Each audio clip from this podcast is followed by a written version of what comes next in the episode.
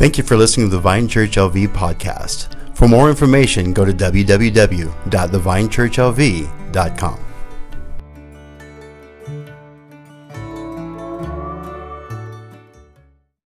How's everyone doing today? really good. I, am excited. Um, this series has one more week after this, but this is my last week preaching the series because uh, next week we're going to let uh, our, our very own teacher Thomas throw down a message about uh, did Jesus really say that family first? So, yeah, get excited. But on the bright side, we don't have to talk about that. We can talk about repentance today, because uh, that's what that's what everyone wants to talk about when they come into church. Uh, but no, uh, so like I've said, the whole point of this series has been from the very start to take things that I see in our church, not the church at large. Some of this stuff, a lot of this stuff is in the church at large, it's why it's in our church. But the intention of this message has been okay, what's going on in our church? Let's talk about are these things biblical? Not because I want to laugh at you and say, how your theology's so bad, because that doesn't help anybody. But because what I've found is a lot of the theologies that we believe that aren't true, they actually hold us back from walking in the fullness of what God has. They actually stop us from walking in power and everything we want. It's like, man, I believe in this, but I have to do this, this, and this first. And it's like, well, that's bad theology. Just go take this, right? And so with everything going on in this church, I'm really adamant that we begin to walk in the power that God has given us and really walk in the grace and the mercy of the kingdom of God. And I think uh, rearranging how we see things. And I, I know we talked last week about, uh, the week before last week about spiritual warfare. And uh, I, I'm glad because I really think it seems like it's changed the way we talk about certain things which has been the intention. I absolutely love the conversations I've been having because of this series. And let's face it, though someone would tell you the point of Sunday is to come hear a message and go home, the point of Sunday is to come be a part of the community. Uh, the message is just to encourage the body and keep us on the right track, but this isn't the main point of Sunday. Preaching needs to always be secondary to what we're doing as people together. Yeah, you're good. Amen. Um, and so, I, like I said, we've had really great conversations, um, even in my own home, uh, when we talked about religion versus uh, spirituality versus what the Bible actually says. Uh, my wife and I actually sat down, and there were certain things that we had to change in our house to really fit to fit what the Bible said on the topic. And as I studied it out, I was like, oh, oh no, like, you know, but the whole point of learning things about God is changing our life accordingly as we go so we can meet Him. You don't have to be perfect today. You just have to keep walking as you learn about God. Amen. Um, it's why Jesus spoke in parables.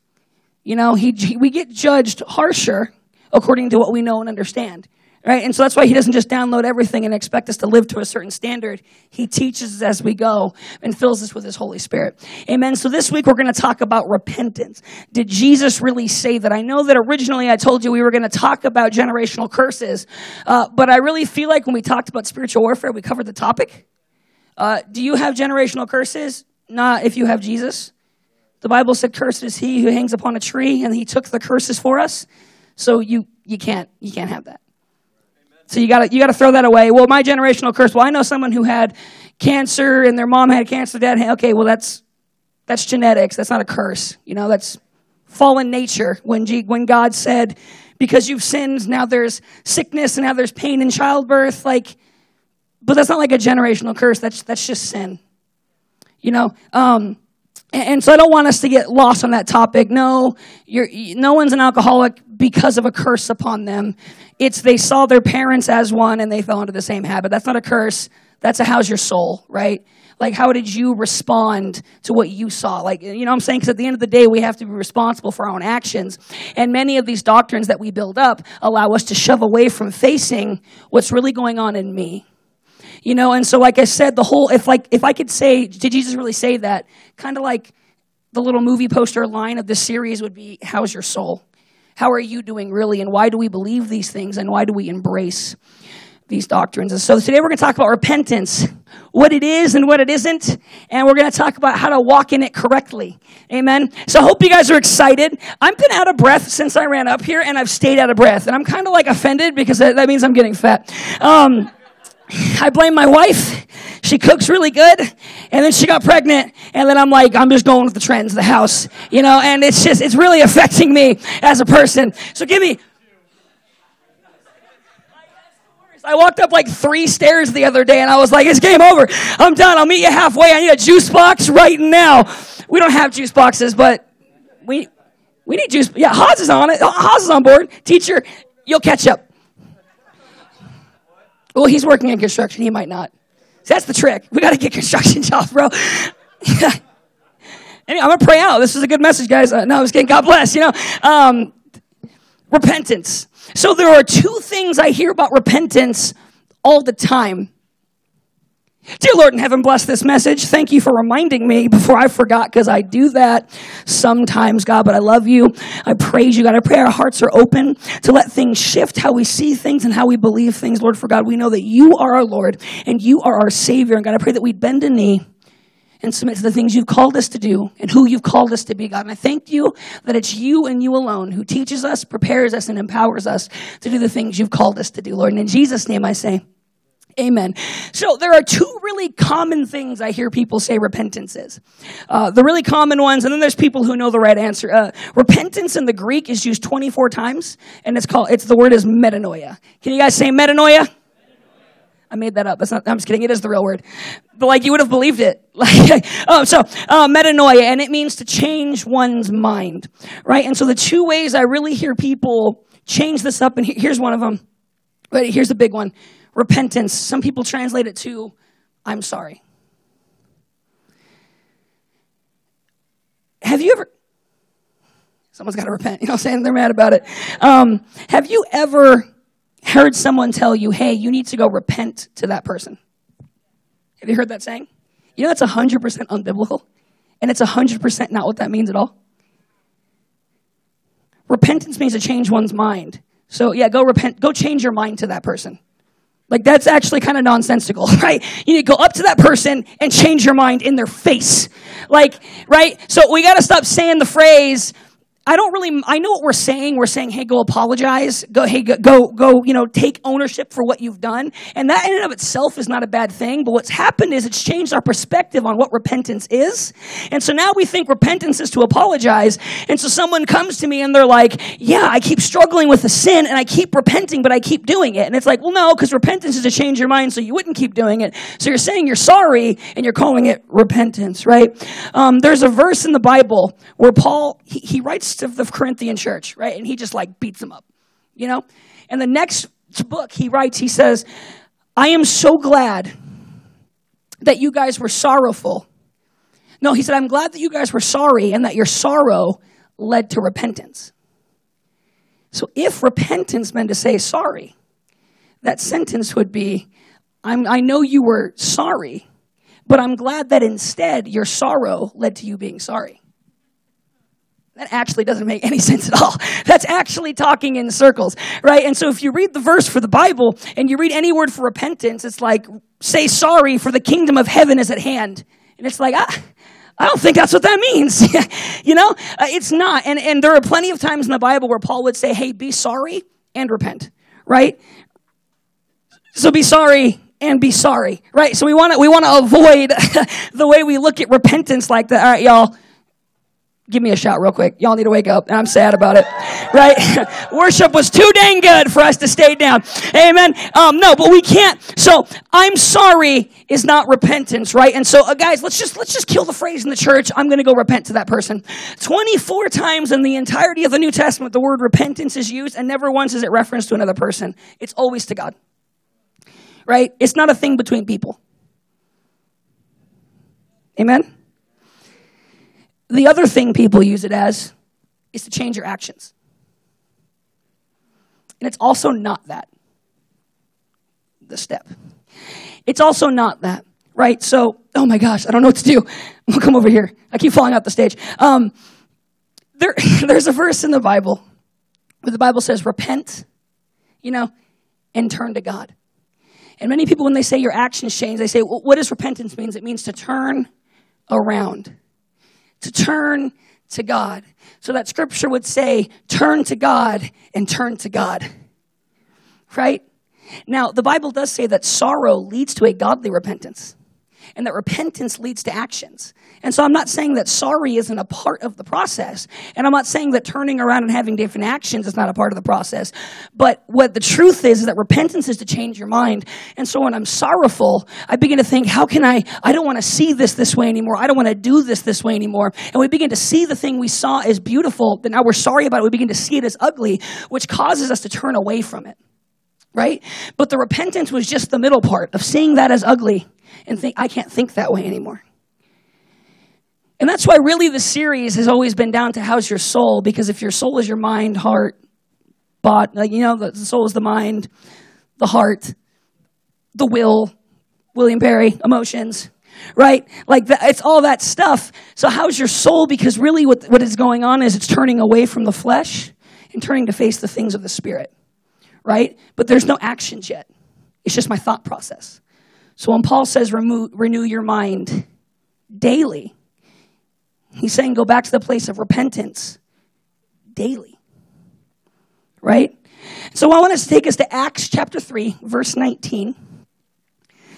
And we're going to look at this just really quick. Repent, therefore, and be converted, that your sins may be blotted out, so that times of refreshing may come from the presence of the Lord. So the refreshing, the, the, the sins being blotted out, all that is after repentance, right? Because when the, when the people come to, to Peter and say, What must I do to be saved? The Bible says that Jesus says, Repent and sin no more right? Because you can't sin no more and then repent. You have to change your mindset before you can live the life that is sinless. Right? And so when Peter says you keep falling into these snares, you keep falling into these traps, he's saying, why are you still thinking the same way? Why do you keep seeing things the same way you've seen them before? Guys, what is the definition of insanity? It's to not really, so in Christian terms, it's to be, to try to be a Christian, but not to repent. That's the definition of insanity, right? Because I can tell you something about, about my life. Um, when I was in the intern program um, at the church LV, I would wake up every morning. This is my, my little to do list. Um, wake up in the morning. I would try to go pray, but instead I'd watch something I shouldn't watch. And then I would go to the intern program. I'd come home, do it again. Um, eat, and then go to bed, right? And then I'd wake up and be like, okay, well, today I'm not going to do it. I'm going to go pray. So I tried to go pray, and I ended up watching, you know, that video that I shouldn't have watched. And then I get up and go to the intern program and get convicted and be like, okay, well, now I'm going to be right from here. And then I get home and be like, you know, I'm going to start tomorrow because it's Grace for News each morning. And so then I did it again. Then I had dinner and then I went to bed. And then I woke up the next morning and you'll never believe it. When I woke up, I was like, not today, Satan. Went to try to pray, watched that thing I shouldn't have watched, got up and did the intern program. Oh, this is like nine months. And I'm, unfo- it's unfortunate, but that's really was my first steps. I was, I got saved in the intern program. I had just found Jesus and I was trying, but the problem problem was I still liked this thing. And I knew in my head that I shouldn't, but the heart was still there because I hadn't repented of it yet. I, I, I said sorry. I, I, I, attempted to repent. I really thought I was repenting, but I wasn't. And the cycle, the vicious cycle, kept going over and over. The problem was my mind hadn't repented of that sin yet because I still desired those things. And here's the trick that's And I know many of us probably have those things in our lives now. And it's actually insane. You were never meant to overcome sin. You were meant to look to Jesus. So you have to turn your mind. You have to change the way you think and stop thinking like you used to think and think like God called us to think. Repentance at the end of the day is just a mindset issue. And those of you who like, oh man, my struggle is I have stinking thinking. I always think bad. I always think wrong. It's like, that's like a repentance thing. That's like a repentance issue. If it's the consistent mindset that I can't overcome. And, and, and I suspect, if I'm being honest, before we shift in to the main story of the day, I suspect we started preaching things like that because we wanted to fill up churches. And to change your mindset in order to be saved and know Christ, that's hard. But if you say you're sorry, you can keep coming and throwing tithe in the bucket. And so I think what happened is eventually it became a normal thing because we lowered the bar to make things more accessible, but we stopped defining things the way God defined them. And then now there's a bunch of arguments. Well, can you lose your salvation or can you not? No, you can't. The problem is your definition of salvation is here and Christ is here. Right? And there's all this wiggle room that isn't what the Bible would define as I know God. Right? And this isn't a message of, hey, you're not saved Let's pray out. Right? That's not what I'm saying, but really what I think is if Paul says, hey, you need to renew your mind daily before God, there's something that when I get up, with daily, there's something when I get up that I have to do to establish that same mindset right? There's a lifestyle that we lead. Why does Christianity have all these rules? It really doesn't. Love God with all your heart, soul, mind, body, and strength, and love your neighbor as yourself. Why does the Bible qualify all that stuff? So you can start walking the path you need to walk because eventually it changes your mindset. Guys, this is just science. Your mind takes 21 days to build a habit, good or bad. Right? And so if we consistently live a life before God daily, one day we'll look up and that's just kind of who we are. And in the process, we say, I don't think I need to change. No one's going to change me. But then secretly, we want to be like someone but we won't live the life they lived to get there. You know? And so I want to take you to a moment in the Bible, in the book of John, probably chapter 21. Probably should know that. But when it comes up 21, y'all, I'm saying I could have been confident and it would have been killer. Um, and, and, and we're going to focus on Peter today. Uh, Peter is just, I love Peter so much. I tell you guys all the time. Everyone reads the Bible and they want to be a Paul. I want to be like Paul, or I'm like David, or I'm like Joshua. And I see Peter put his foot in his mouth consistently. And I'm like, my man, right there. That's my anointing. That's my calling. I have like the spirit of Peter. We don't do that. That's not a real thing, but I'm joking. Uh, I have, you know what I'm saying? Like, this is like, I see it and I'm like, oh my gosh. And God used him. Thank you. Like, I got an opportunity and a chance. Cause I look at Peter and I'm like, you know what? I'm not that bad. Hopefully. I don't think if the presence of God landed in a place, I would try to work. I would try to like make it about me. I'm pretty sure I'd be like, oh my God, this is God. I'm going to bow my face. And Peter's like, yo, like, hey, I'm the main disciple here. You want me to build you? You know what I'm saying? Like, he's just the dummy. And like, God's like, hey, Peter, shut up. And I can really, I can really understand that. You know what I'm saying? Like, I look at Peter getting told shut up by God twice, right? No, you can't die, Jesus. Get behind me, Satan. Yo, if I said that to any of y'all, you'd leave the church. you know what I'm saying? You were like, I'm done. You guys are a cult. And it's like, Jesus said it. I'm just quoting the Bible. Um, but I really relate to that because what did Jesus say? Hey, Peter, shut up to the 10th degree. And I'm like, oh, yeah, you've told me that, God. I really feel that. So I love Peter. Um, Peter was with Jesus in the garden, just as Jesus was about to die. And all the disciples are there, and the soldiers come and they try to get Jesus. And they walk up and they say, Are you God? Are you. No, they don't. They say, Are you Jesus? And he says, I am. And they fall over. And he's like, This is kind of cool right? Because if I'm Peter at this moment, I'm like, oh, we're about to kill the game. Like, he's just going to do that everywhere we go and we're done, right? I am, I am just like knocking people down, right? And then we're going to rule Rome and that's it. And if anyone tries to mess with us, I am. Poof, right? We got this. And they come again. And, and Peter's getting excited. Hey, are you Jesus? I am.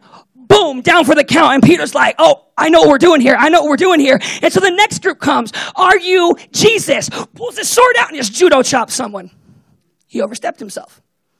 He got excited. He got zealous. I can relate. you know, I'm looking, I'm like, yeah, cut his ear off, bro. Like, I know the story now. When I'm first reading, I was like, yeah, where were you, John? The one who Jesus loved? He's cutting ears off. Where are you at, bro? You know what I'm saying? And then Jesus looks and he says, yo, don't do that. Puts the ear back, which the heck um, just puts it back on and is like listen we don't do that like probably casually like we don't do that in this and it's like yo, there's an ear.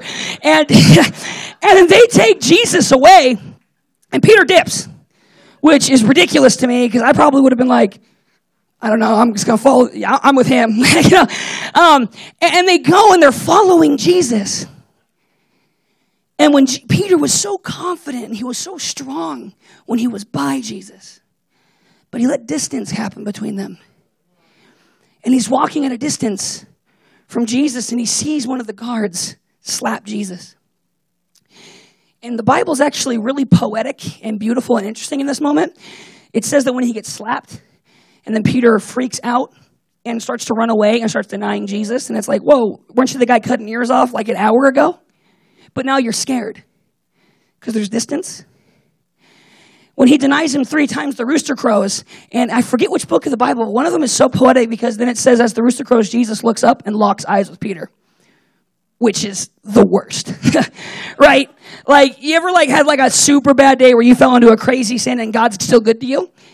I've had that. And Peter's like sitting there like, and then he runs. And he's gone. And when Jesus gets crucified, Peter's not at the foot of the cross. John is. But Peter's not at the foot of the cross. And so what Peter just did is Peter fell into sin. And then Jesus comes back.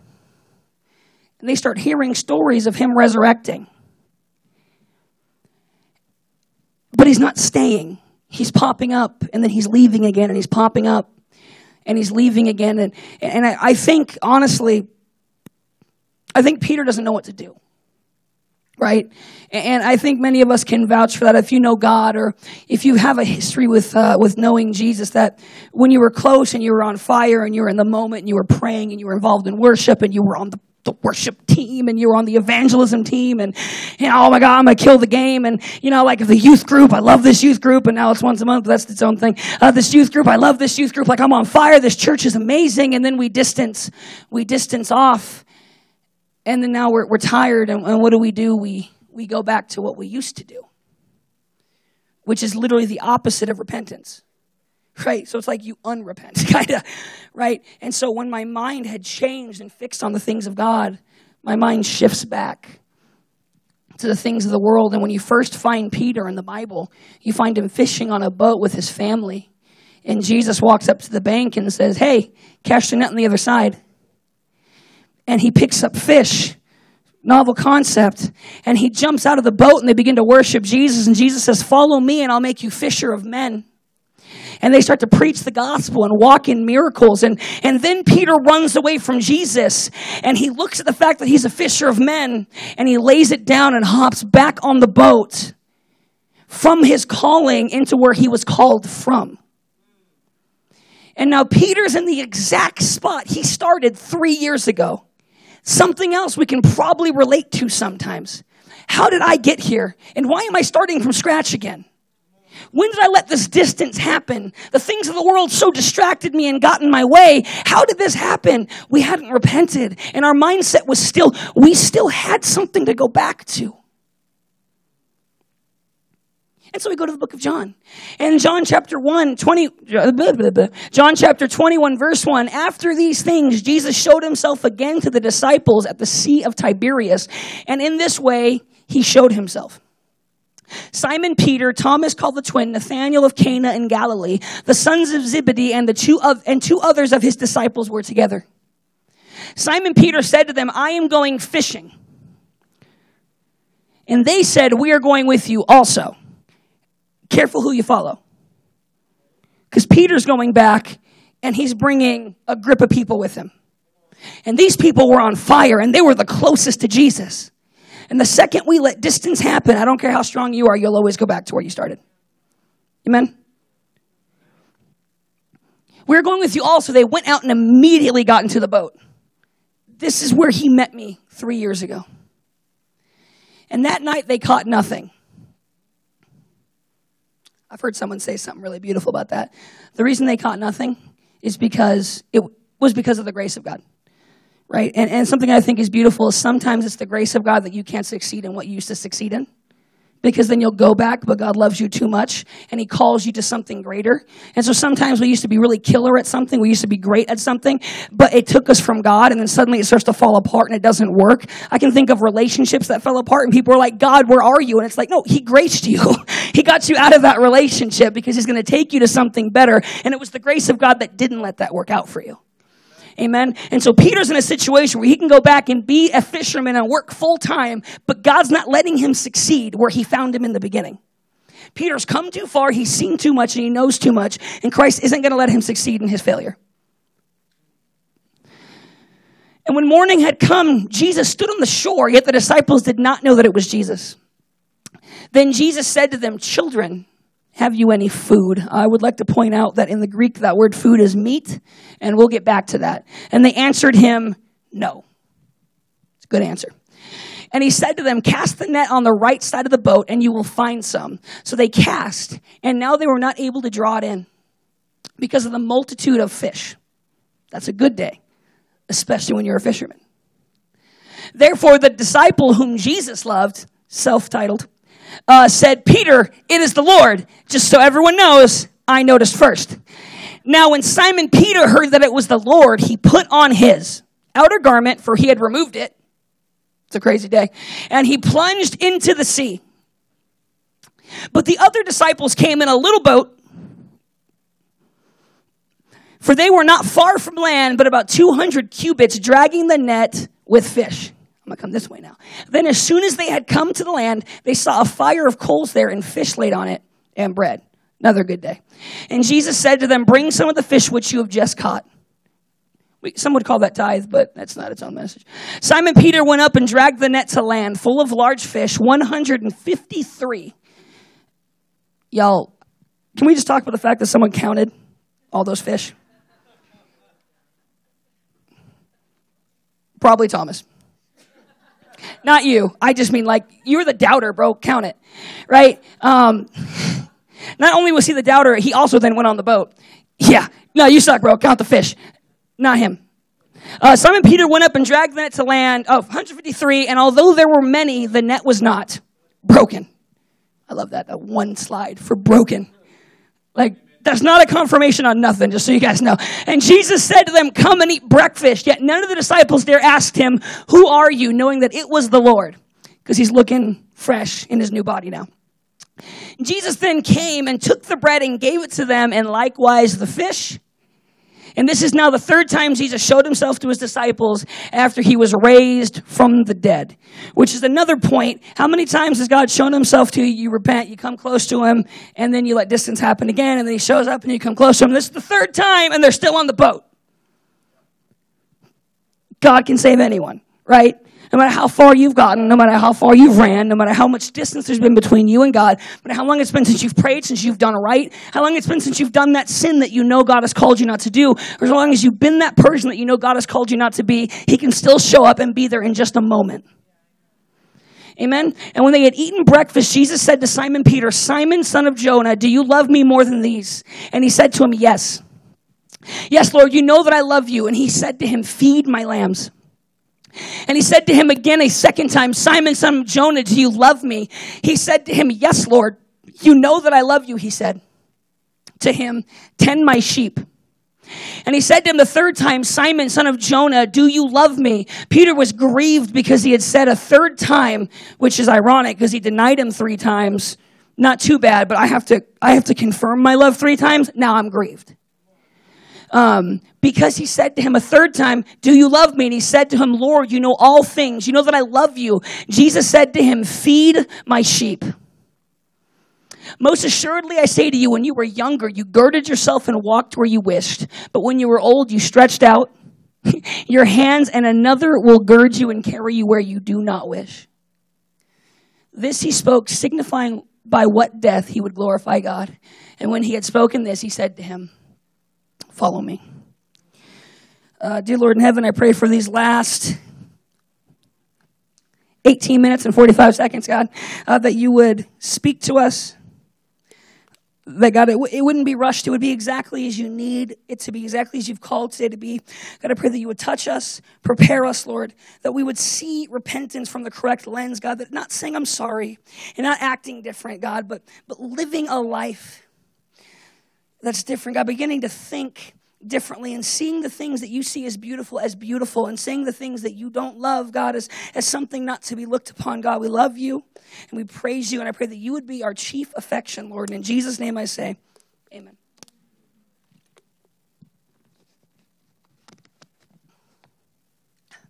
So, um, I'm the oldest of eight siblings. A lot of people don't know that because uh, they've only met a few of my siblings. But out in California, I have three other siblings. Uh, there's Sterling. He's the oldest. I'm older than him, but he's the oldest. he's taller than me. His eyes are bluer than mine. His hair is blonder than mine. His, his jaw is squarer than mine. He has wider shoulders and he wrestles in the wrestling team. And I don't think that's fair. And I've been talking to God about it, but nothing's changed here, and he just keeps getting more handsome. And he, it's annoying. Like, he met my wife, and I was like, yeah, what's up, bro? Like, you know what I'm saying? Like, but no, he's like, it's like, and his voice is deep. Like, just, just add insult to injury. And then I look at his feet, and they're not shaped like mine, and I have hobbit feet. And so, like, I just look at that, and I'm like, it's not right. It's not fair. I'm often offended, and it's like God's got to work on me on that because it's like, where were you on that one? You know what I'm saying? Um, actually, can we just talk about that for the last 18 minutes? Like, I really need this. Uh, I'm just kidding. Um, but, but so then we also have two other sisters. Uh, one is Stella, and when she was a baby, she was the cutest. She's shy now, but she was loud, hard headed, but she was so cute. She had like these big cheeks, and you just wanted to pinch someone. Her hair was bright blonde. She was like Hannah, but with like longer hair, and like, and like she likes you. you know what I'm saying? Like, those are the differences. But otherwise, look, but it's like, because Hannah's just one of the cutest babies I've ever seen. And she reminds me of my little sister Stella. And, uh, and that's Stella, but when she was little, she was evil. And we're going to talk about that. And then the last one was Sapphire. She's the youngest of any of my siblings. Super cool name. Oh yeah, let's talk. Sterling's name is cooler than. No, I can't. All right, so Sapphire, Sapphire, she was like the classic younger sibling like the pleaser, wanted to help everyone, wanted to do everything for people. But on the same note, like wa- she walked sooner than everyone, she talked sooner than everyone. You know, like the classic things they say that younger children learn all these things quicker because they want to catch up with their siblings. And so we decided we were going to play hide and seek in the house. We're younger. I think I was like 12. And what, what was beginning to unfold is what I like to call the can opener incident. Yeah, it's going to go that way. Um, And so, so we did the thing where you play hide and seek, and like I was at first because I was the oldest, and like like it was like a movie, like where they hide and like you can see like Stella's feet popping out, and you're like, oh, where is she? You know, and like I always wanted to be like nice and like and like oh, I can't find you, but like I was really competitive, so I just like smashed them all. Like you know, I was like found him in three seconds, and I was like I'm the champ. Um, but I'd always make sure I found Sterling first, so that he would be it. See, here's the thing: uh, when when when when we were little, he was short and chunky. And I was like, I'm the best looking. And then God got me. Um, whatever. But that's neither here nor there. It's just going to come up a few more times. That's why. Yeah, no, that's why. Um, but but it, so it's just like it's okay. But I'd always tag him first because yeah, he's going to be it. And it was the most fun when he was it because he actually had a chance of finding me where everyone else would be like, "Where is he?" And I'm like on the bed, laying there, like, know, they're dumb. Um, so I'd find him on, and Sterling was it. And, and he was like me in the sense that he liked to get Stella first, right? So we're all hiding, and I'm hiding behind my closet door, and Sapphire's under the bed, and Stella's hiding in the same spot she was last round. And so he walks over and he tags her, and she knows because I got tagged first. I have to be it next round. And she got mad and called him a cheater. And I don't know how you cheat and hide and seek. I guess you peek, but we closed the door. So she called him a cheater and she ran downstairs. And he's like, okay. And then he went and he found Sapphire under the bed. So he crawls under the bed. And as he's crawling, I realize, oh, he, I hear Sapphire yelling. I'm like, I'm victorious. Again, first old, firstborn, oldest, and I'm the best at hide and seek. That's important especially when you're 12. And, and I run around the room to come see them, and I see Sterling under the bed trying to get Sapphire. And Stella comes rounding the corner very angry with a red rubber gripped can opener, metal, like those old fat ones, right? and she comes and I, watch because I was standing there I'm like, what is she doing? And she comes, she does like a ballerina kick and like brings it down full force on Sterling's back. Back cuts open, blood almost like, and I look and here's something I know about being the oldest. I'm gonna get in trouble even though I didn't do anything. So no one saw me except for Stella, and she was in a blind rage, and I went back to my hiding spot. That's also a true story. It's not part of this. I just wanted you to know what I did. And I hid. And my mom comes running upstairs. When I hear around the corner, I come out and I'm like, what happened? You know, like, and then I run up, I'm like, oh, I think it came from here. And we run into the room and we round the corner and they patch up Sterling. It's a big ordeal. You guys can't play hide and seek together anymore. Stella tell Sterling you're sorry. I'm sorry. I don't think she's sorry, guys. right? And she rolled her eyes went, I'm sorry, but he cheated. That's not sorry. Like, you know I'm saying? like it's like a fake sorry. Like her mindset's gonna be exactly the same. She still thinks she was right. There's no repentance in this. God is not in the room in the moment, you know. And we're sitting there, and you guys just can't play hide and seek anymore. So Sterling heals. A couple weeks pass, and we have an idea. Let's play hide and seek. And this begins what I call the second can opener incident. I'm not even kidding. And so this isn't a joke. This is how I grew up. It was like mm, like freaking Vietnam out there. And so we right with a white family. Like it's just fine. It's like a nice area. Like we're doing great, but it's numb because there's a can opener. And so we come right, and so we play hide and seek. And I was at first because I'm the oldest, and I want to be nice to them, but I'm competitive. I'm the older brother, so I just smash them. But I tag Sterling first because I like it when he's it. Now here's the thing about Sterling. Sterling's just like me. Sterling's just like me. He likes when Stella's it first. And so Stella hit in the same, I can't, I remember the situation so well because it's like, you know, like when those traumatic events are like there, you know? So Sterling hid, Stella hid in the same place she hid the last time all this started. And I looked at her hiding spot. I'm like, I'm going to hide behind the closet. And Sapphire laughs and goes under the same bed. This is actually anarchy. Like, you can, like, it's like nothing. This is insanity. But we're to play along because I'm not the one that gets hit with a can opener in the end. Uh, if, if anything, as you recall, I actually won the game. So I'll play again. Um, I was the kid when I was younger that would take my toy and go home. I, I hate that I was that way, but I still kind of am a little bit. Um, but that's, I guess that's also not here uh, or there. And so Sterling finds Stella. She says, You cheated. And she runs downstairs. And Sterling ever the clever one.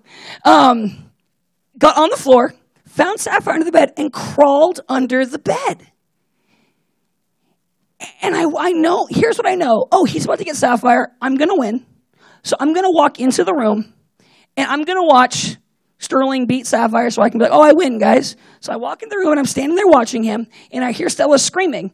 And Stella rounds the corner with a rubber, red rubber gripped can opener one of those old fat ones, and she runs, she does a ballerina kick, and she slams it on his back, and the same gash opens up. And I look at that, and I'm like, I'm the oldest. I'm to get in trouble. And so I go back and hide behind the closet. That's not important. I just want you to know that I did that. And and I hear my mom run up the stairs, and I come out. I'm like, "What happened?" And we run into the room. I'm not even kidding. This act, we round the corner and we're like, whoa. And so they patch up Sterling and they say, Stella, apologize. And Stella says, I'm sorry, rolls her eyes and says, but he cheated. So we didn't play hide and seek for a couple weeks. And then we played hide and seek. I'm just kidding. It only happened twice, but I wish it happened a third time so I could say this one more time through. But here's the thing, guys. That 100% is how we interact with God right? If I can be so bold as to say that, we come before God, God, I'm sorry, I sinned. And even in the sin, even in the prayer, like I've prayed prayers knowing that after that prayer I was going to go do exactly what I was praying about. I've done that, right? I think that's something many of us do. And the other thing that people do is they think that their works is somehow the thing that makes repentance right? My repentance leads to works. If you're working so that you can change your mind, then you're, you're out of order. But we have to stop considering if you're in this cycle. Here's the absolute truth you're not in repentance. Repentance can't have that same cycle, right? Because repentance is to change your mind. And your mind isn't changed if you're doing the same thing week in and week out. That's just by definition. That's not even like me being me. That's just like by definition of changing your mind. If you're still doing it, your mind isn't changed. And so there's no repentance. And so I think a, a, question we have to ask ourselves if I believe Jesus Christ is my Lord and Savior and I'm saved and I believe in God, and but but any I'm trying and I'm praying and I'm seeking, but I keep getting caught in the same trap over and over again. What is going on? How does this work? And why is it doing why is it like this? Right? And the question I ask people is, how's your soul? Because the truth is, at the end of the day, when we look at that sin, it's because we don't want to change it. Um, But I do think there are things we can do every day before God. Things we can think on and meditate on and focus on that lead to a mindset that truly is repentant. And, and I want to use Peter as an example. And I want to hit those five points really quick. It's not a lot, it's just a little bit. Uh, but these are important things to look at, to look to, right? And so we discussed with Peter that Peter was found in the boat with no, with no fish in his boat, and he's trying he's trying to catch and he's failing. Now, fast rewind, fast rewind, uh, rewind back to when Jesus first found Peter. Peter's in a boat fishing all night and he can't catch any fish. And Jesus has cast your net on the other side and it works. Now, three and a half years later, Peter's in the same spot with the same Jesus telling him the same thing. Guys, Jesus in this moment is reminding Peter of his testimony. He's reminding Peter where he came from. And he's reminding Peter that I made you a fisher of men, not to go back and fish for the fish. And so I want to tell you that one of the important things to keeping your mindset and keeping your mind renewed and staying in the place of genuine repentance is to think on and be grateful for and be thankful for your testimony. What are the things that God has done in your life that have taken you out of your brokenness? What are the things that God, how are the times that God has shown up and really been there for you? Because even some of the most hurt, messed up, far from God people I've ever met, when I sit and talk with them, they'll tell me stories of times that God showed up to them. And I think they'll remember those things when someone talks about it, but they won't live a life that meditates on those things.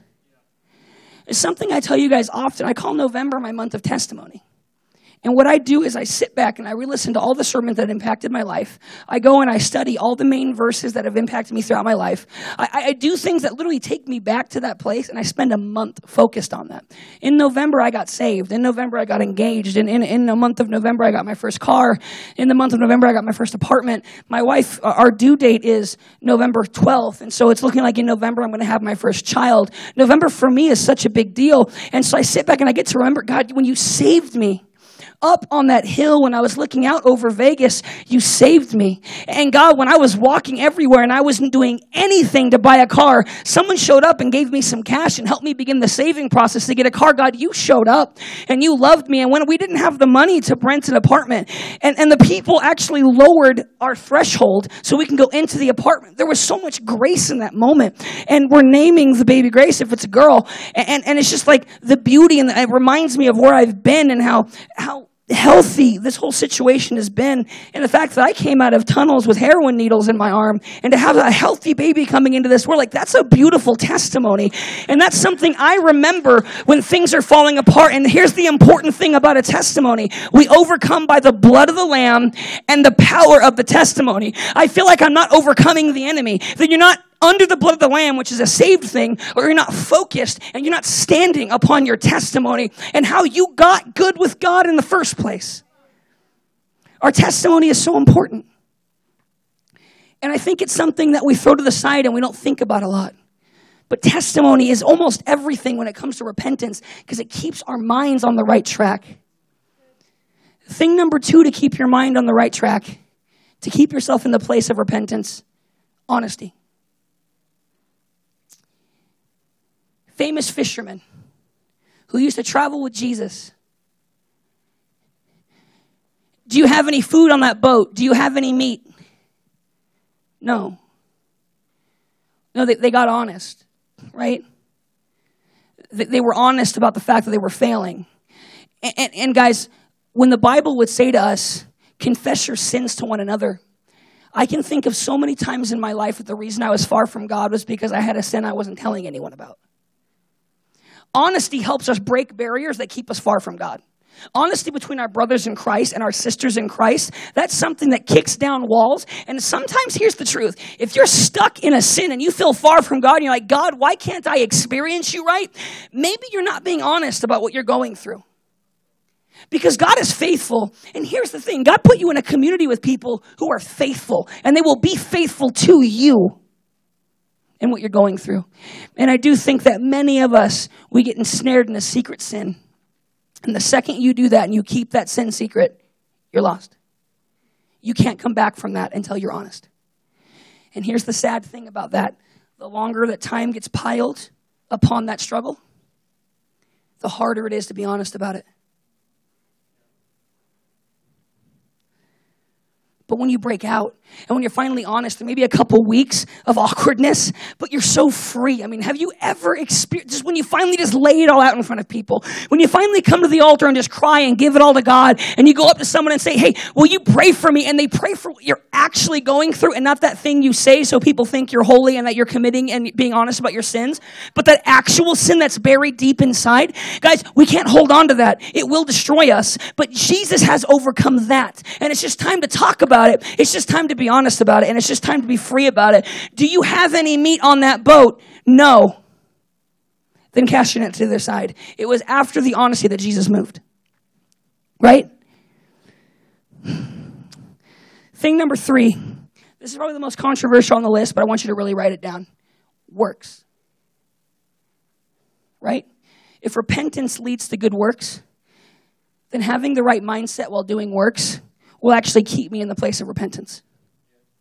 And something that I would really love for you guys to write down, write this. Do we agree that the testimony is important for keeping us right with God?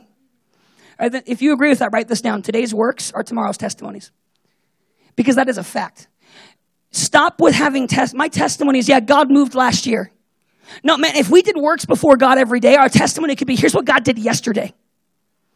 I went out in the street and I prayed for a homeless person and God moved and they got up and they began to proclaim his name in the glory. That was yesterday. So I'm on fire, guys. The farther your, your testimony is away from where you're at now, the harder it is to get the courage to go.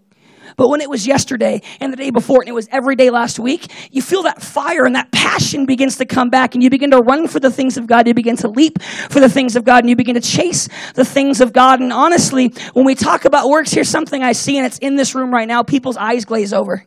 And it's because we don't want to work. We don't want to do the things of God. We don't want to do what He's called us to do. But guys, it will always, you always feel condemned in church if you're not doing the things God has called you to do because every message comes right into your house and tells you how much you're failing. And I don't want church to be that way for people. I want there to be breakthrough and joy and honesty and love and people finding Jesus and people finding God and people getting out of their stuff and their things but it won't happen unless the church rises up and the church preaches because Paul says, How can they hear unless it is preached? There's a responsibility placed on us. And guys, if you're not doing works, you are not repentant. Faith without works is dead. Repentance without works is dead. Two more points.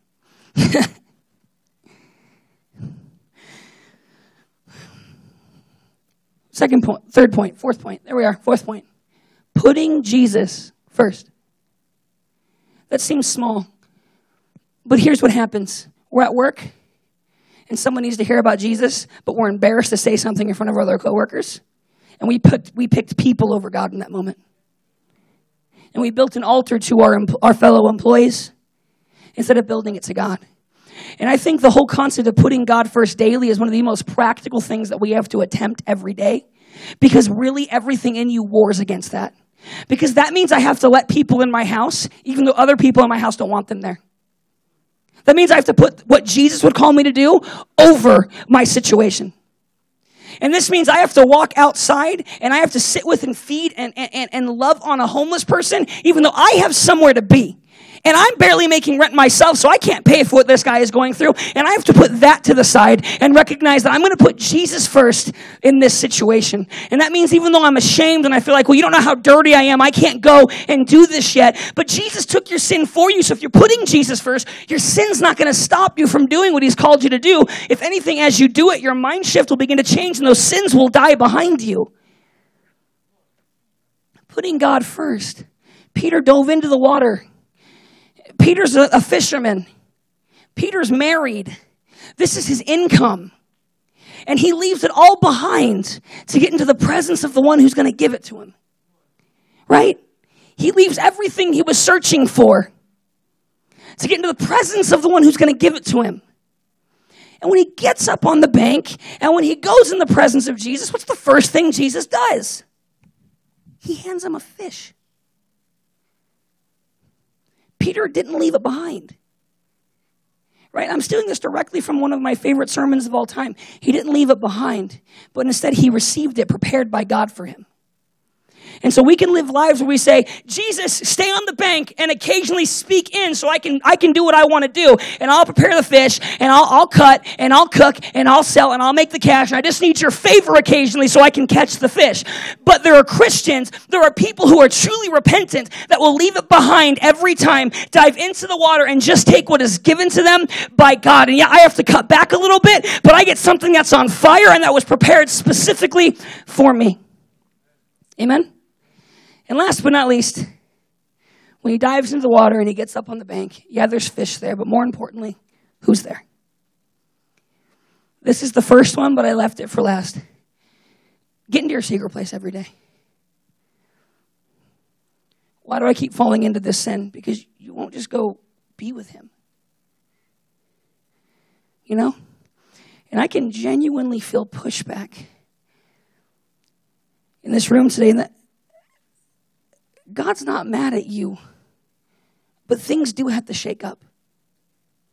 There actually is freedom for you, but it's time to humble yourself. And Aaron, you can come up, or I'm going to talk forever. And plus, you make me sound more spiritual when you're up here. Um, you, you'll suddenly just feel the urge to cry, and it's, you know. um, but I'm already feeling that urge. Um, and when Peter gets into the presence of Jesus, everything he left behind was there, but prepared for him.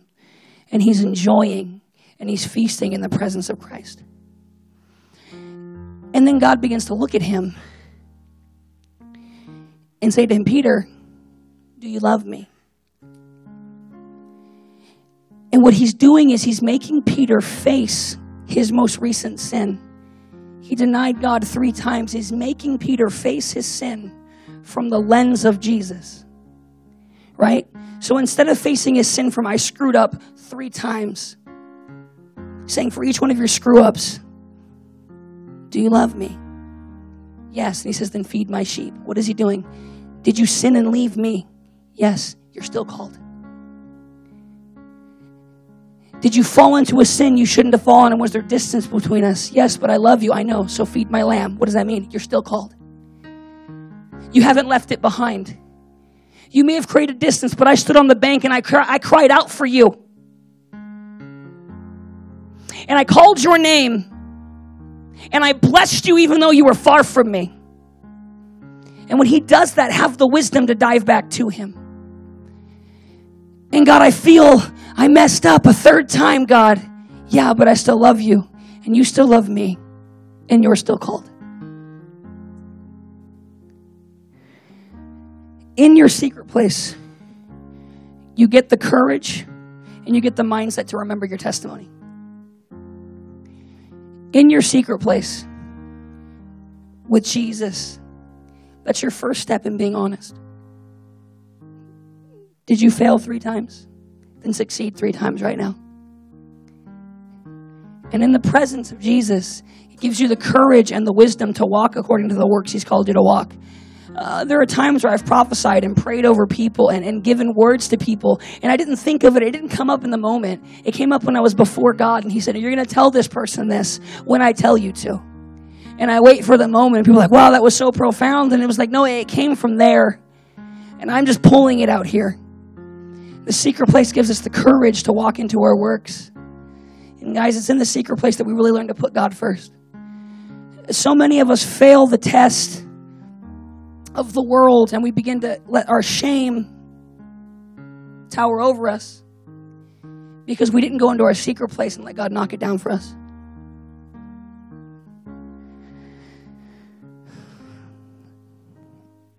It gives you the courage to leave it all behind. Because when Jesus says to Peter, If you love me, here's the type of death you'll die. And then after all that, he says, But follow me.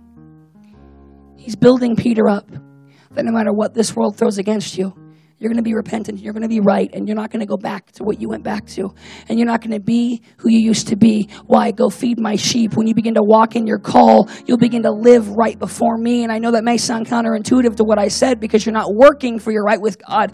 But some of us are already right with God. We just keep falling back into this trap because we won't live the life He's called us to live. And so we're back and forth and back and forth and we're never on fire and we're never good. And anytime someone talks about this, we're bored. We don't want to hear it because this isn't for me.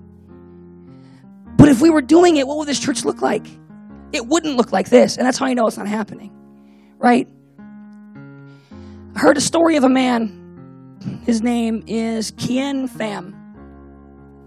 And uh, he was a translator for missionaries out in, I think it was Korea, but I could be dead wrong. And uh, he would translate, and, and then, you know, whatever regime came in began to come in and they began to kick the Christian ministers out and they began to really start to kill Christians and people. And they took him because he was a translator and they put him in jail and they said he can't read the Bible and he can't read English ever again. He's been brainwashed and he's been lied to. And they put him in this jail cell and they say, here's the books you can read. They're only in his native language. And it's books on Marxism, it's books on, you know, leaving God, leaving religion, leaving capitalism, leaving all these things. And I'm not saying that capitalism is of God. I'm just saying, like, you know what I'm saying? That these things, they don't work together. And so they're beginning to clean his brain out of these things. And he's struggling and he's spending days and days and he's, he's falling more and more distant from God because he's hurt and he's in pain. And, and he finally prays a prayer to God. He says, God, this is going to be my last prayer to you. I think they're right. I think I've been brainwashed. I think you must not be real. And so this is goodbye. I'm going to miss this cathartic thing, but it's not real. And he says goodbye to God. And he goes to bed that night. And the next day he wakes up and they line up all the prisoners and they give him latrine duty, which duty is kind of a pun. Um, they give him latrine duty, and he has to clean out the crap. And when he sees some of the toilet paper, and he thinks he sees English on the page, and he's not read English in a long time. And so he pulls it, cleans it off, and hides it in his pocket. And that night, when he gets into his room and he closes the door, and all of his bunkmates go to sleep, he pulls out a little light and pulls out just to read English again. And it's Romans chapter 8. And it's where God says, um, I'm convinced that all things work together for the good of those who love him. And as he reads down, it says, For I am convinced that neither height nor depth, right?